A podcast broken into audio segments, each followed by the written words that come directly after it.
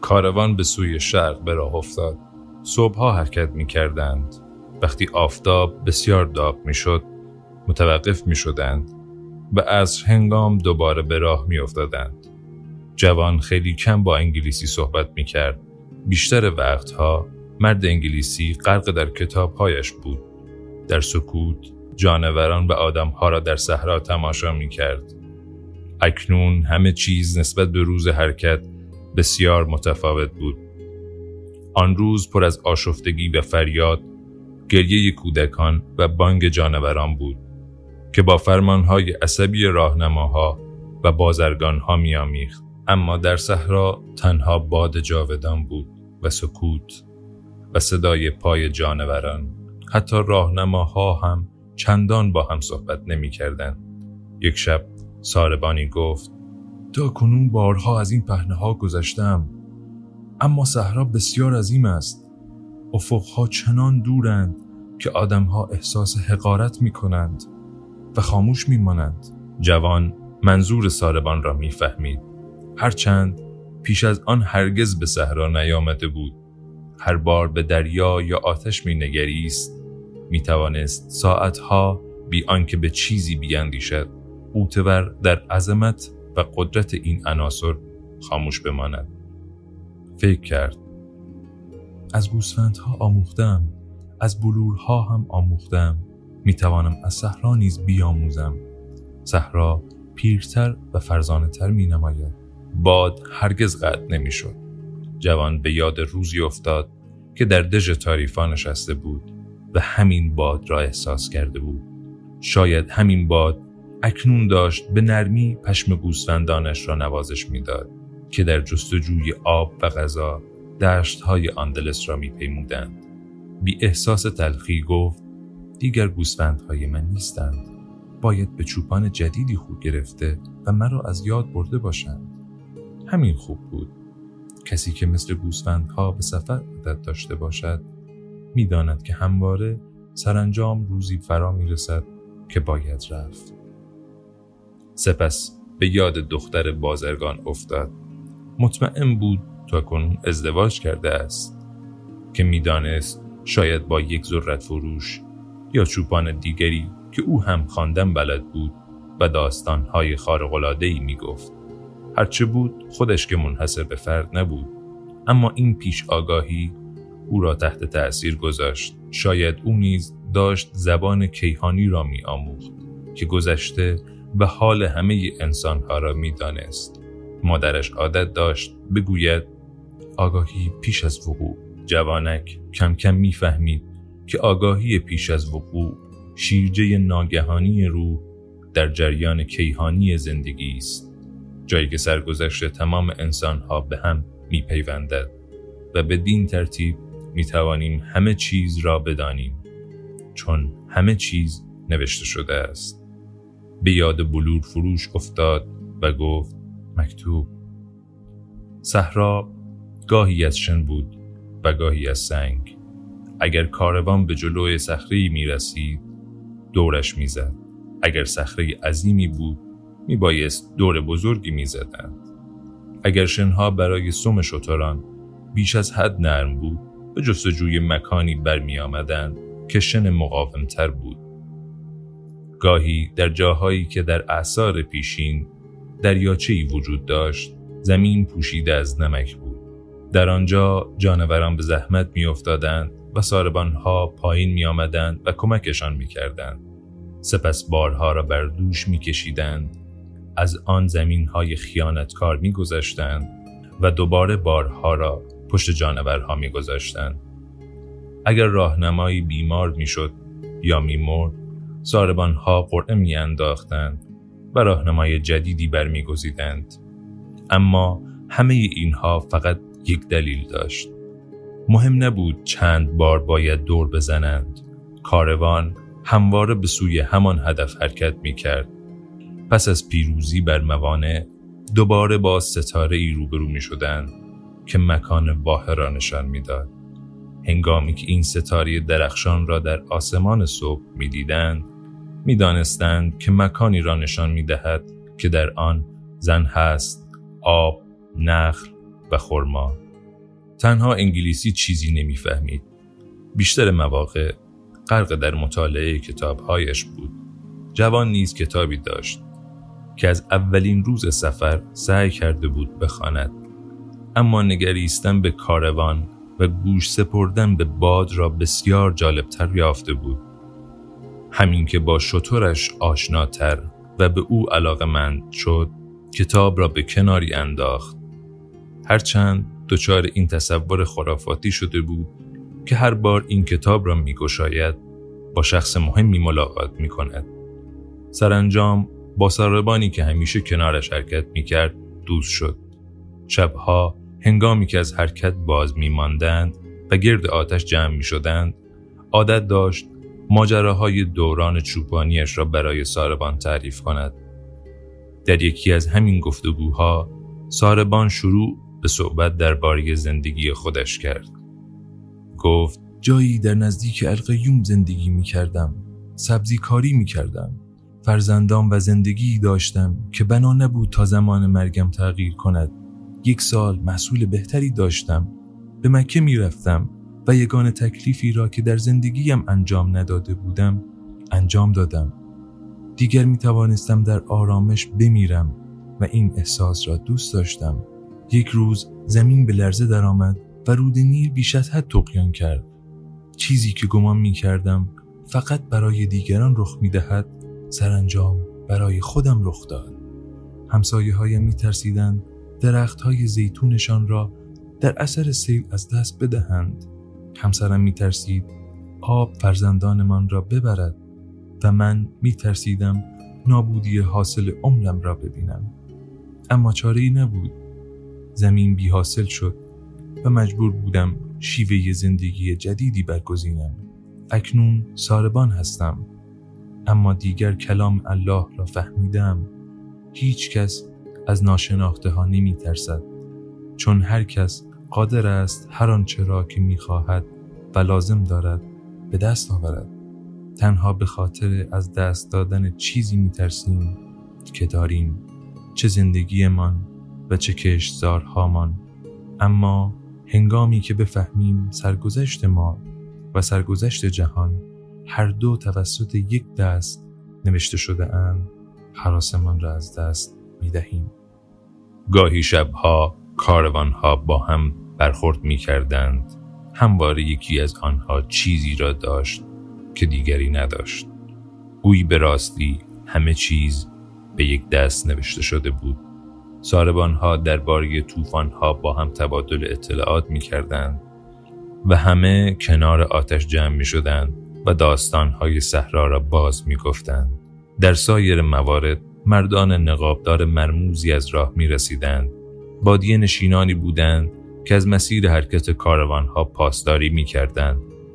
درباره راهزنان و قبایل بربر اطلاعاتی می دادند. در سکوت می آمدند و در سکوت می رفتند. با رداهای سیاه و نقابهایی که تنها چشمهاشان را آشکار میگذاشت. یکی از همین شبها ساربان در کنار آتش نزد جوان انگلیسی آمد گفت شایعه شده که میان قبیله ها جنگ در گرفته هر سه ساکت ماندند جوانک متوجه شد که فضا آکند از وحشت است هرچند هیچ کس هیچ چیز نمی گفت یک بار دیگر داشت زبان بی کلام را تجربه می کرد. زبان کیهانی را. پس از مدتی انگلیسی پرسید آیا خطری رخ داده است؟ ساربان گفت کسی که به صحرا قدم می‌گذارد نمی‌تواند برگردد. وقتی نمی‌توانیم برگردیم تنها باید به فکر بهترین روش پیشروی باشیم. سایر چیزها از جمله خطر به الله مربوط می شود و با این واژه مرموز سخنش را به پایان برد. مکتوب پس از رفتن ساربان جوانک به انگلیسی گفت باید بیشتر به کاروان ها توجه کنیم. بارها دور می‌زنند اما همواره به سوی همان مقصد حرکت می کنند انگلیسی پاسخ داد و شما باید درباره جهان بیشتر بخوانید. کتاب ها به کاروان ها میمانند. گروه عظیم انسان ها و جانوران با تندی بیشتری شروع به حرکت کردند. جدای از سکوت روزها شبها نیز هنگامی که همه عادت داشتند گرد آتش بنشینند و صحبت کنند. اندک اندک به خاموشی میگرایی. یک روز کاروان سالار تصمیم گرفت دیگر نباید آتشی روشن شود تا توجهی به سوی کاروان جلب نشود. مسافران از جانوران دایری تشکیل دادند و همگی در وسط آن خوابیدند تا از سرمای شبانه در امان بمانند. کاروان سالار نگهبانهای مسلحی در اطراف گروه گماشت. یک شب انگلیسی نتوانست بخوابد. جوان را صدا زد و در تپه های اطراف اردو به گردش پرداختند. آن شب ماه در بدر کامل بود و جوان سرگذشتش را برای انگلیسی تعریف کرد. انگلیسی شیفته مغازه‌ای شد که پس از شروع به کار جوان در آن رونق یافته بود. گفت این اصلی است که همه چیز را به حرکت در می آورد. در کیمیاگری آن را روح جهان می نامیم. وقتی از جرفای قلبت چیزی را بخواهی به روح جهان نزدیکتری. روح جهان همواره نیروی مثبتی است. همچنین گفت که این عطیه تنها در اختیار آدم ها نیست. همه موجودات روی زمین روحی دارند چه سنگ، چه گیاه، حیوان یا فقط یک اندیشه ساده هر آنچه روی زمین یا زیر زمین است همواره در حال دگرگونی است چون زمین زنده است و روحی دارد ما بخشی از این روح هستیم و به ندرت می‌دانیم که همواره به نفع ما عمل می کند. اما باید بفهمی که در مغازه بلور فروشی حتی جام ها هم داشتند در جهت موفقیت تو عمل می کردند. جوان مدتی در سکوت به ماه و شنزار سفید نگریست. سرانجام گفت به کاروان نگریستم که در صحرا حرکت می کند.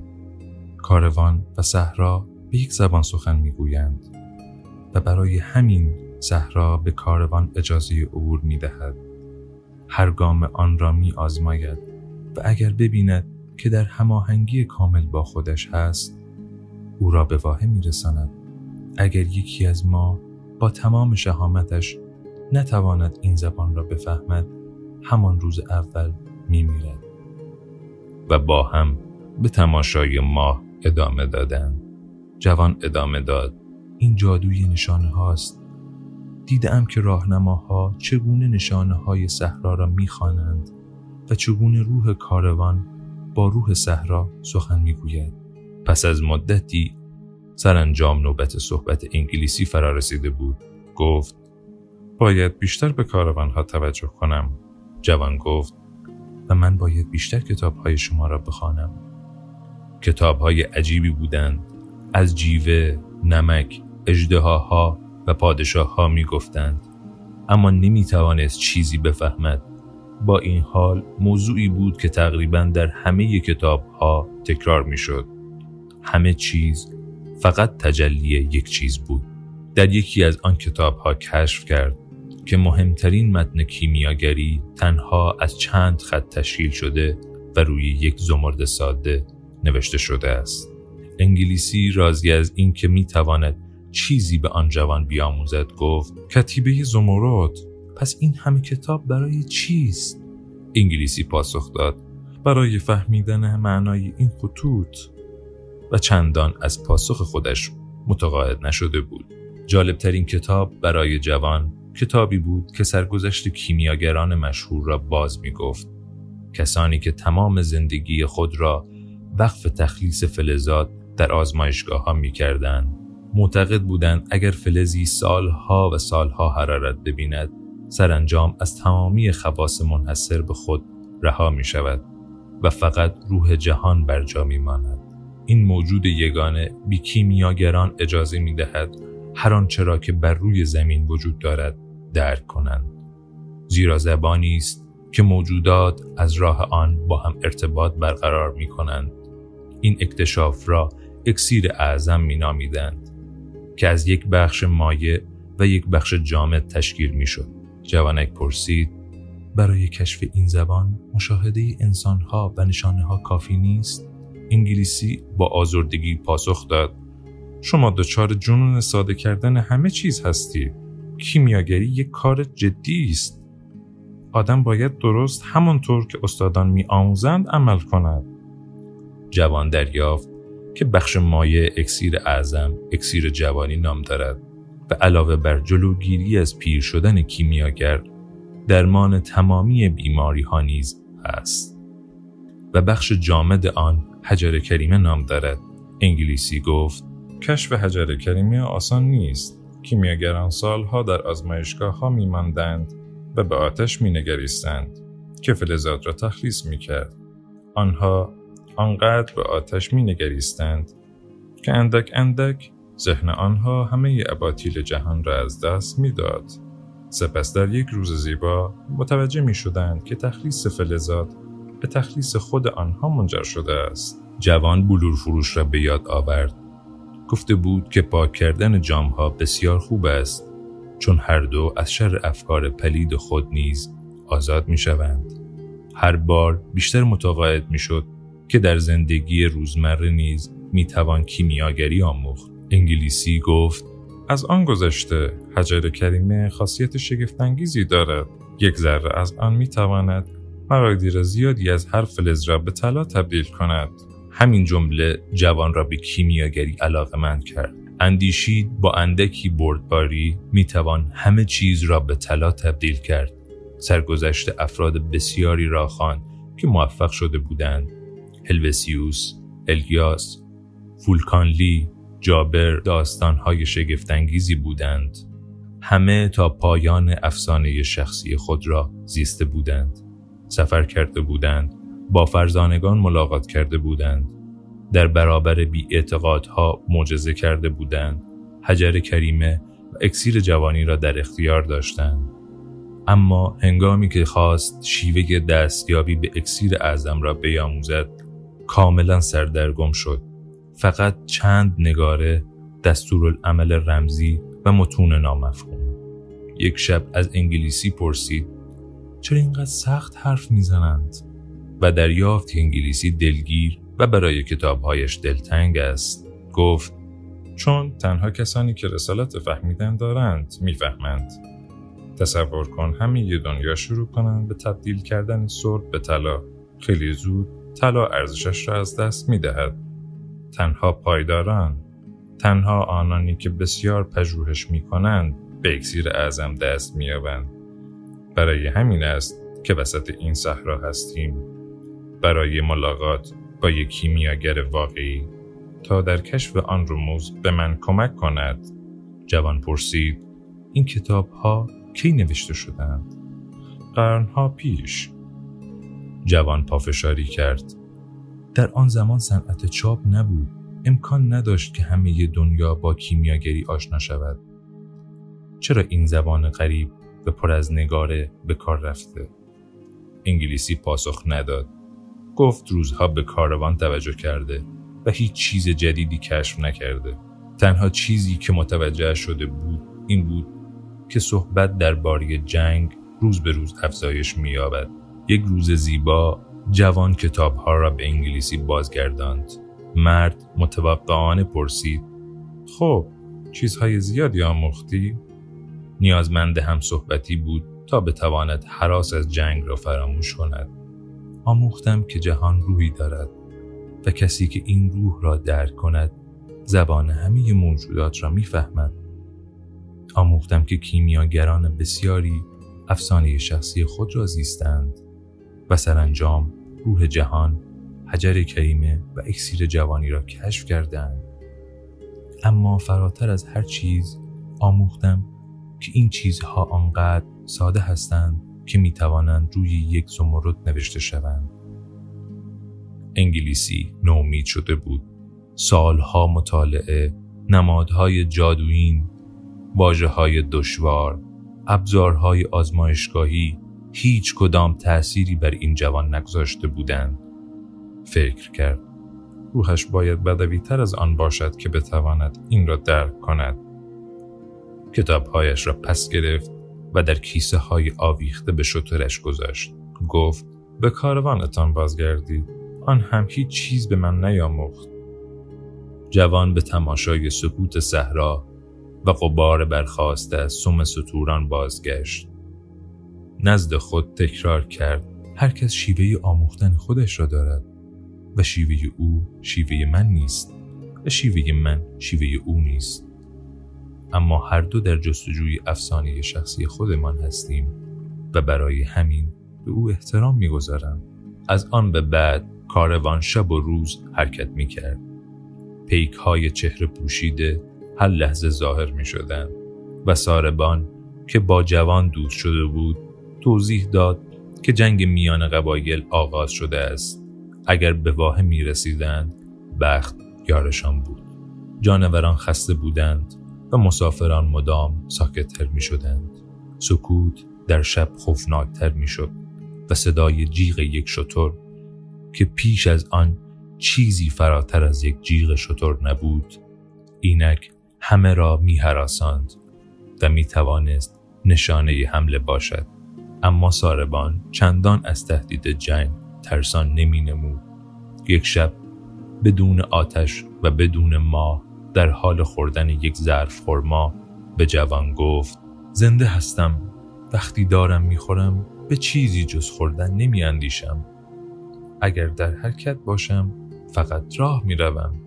اگر ناچار شوم به جنگم آن روز نیز مانند هر روز دیگری برای مردن خوب است چون نه در گذشته زندگی می کنم و نه در آینده تنها اکنون را دارم و اکنون است که برایم جالب است. اگر بتوانی همواره در اکنون بمانی انسان شادی خواهی بود. آن وقت می‌فهمی که در صحرا زندگی هست که آسمان ستاره دارد و جنگجویان می جنگند چون این بخشی از نوع بشر است. زندگی یک جشن است جشنی عظیم چون همواره در همان لحظه است که در آن میزیم. و فقط در همان لحظه دو شب بعد هنگامی که جوان برای خواب آماده می‌شد به ستاره ای نگریست که شب هنگام آن را دنبال می کردند. متوجه شد که افق کمی پایین تر آمده است چون صدها ستاره بر فراز افق صحرا دیده می‌شد. ساربان گفت واه همانجاست پس چرا بیدرنگ به آنجا نمی رویم؟ چون باید بخوابیم هنگامی که خورشید برآمدن از افق را آغاز کرد جوان چشمهایش را گشود.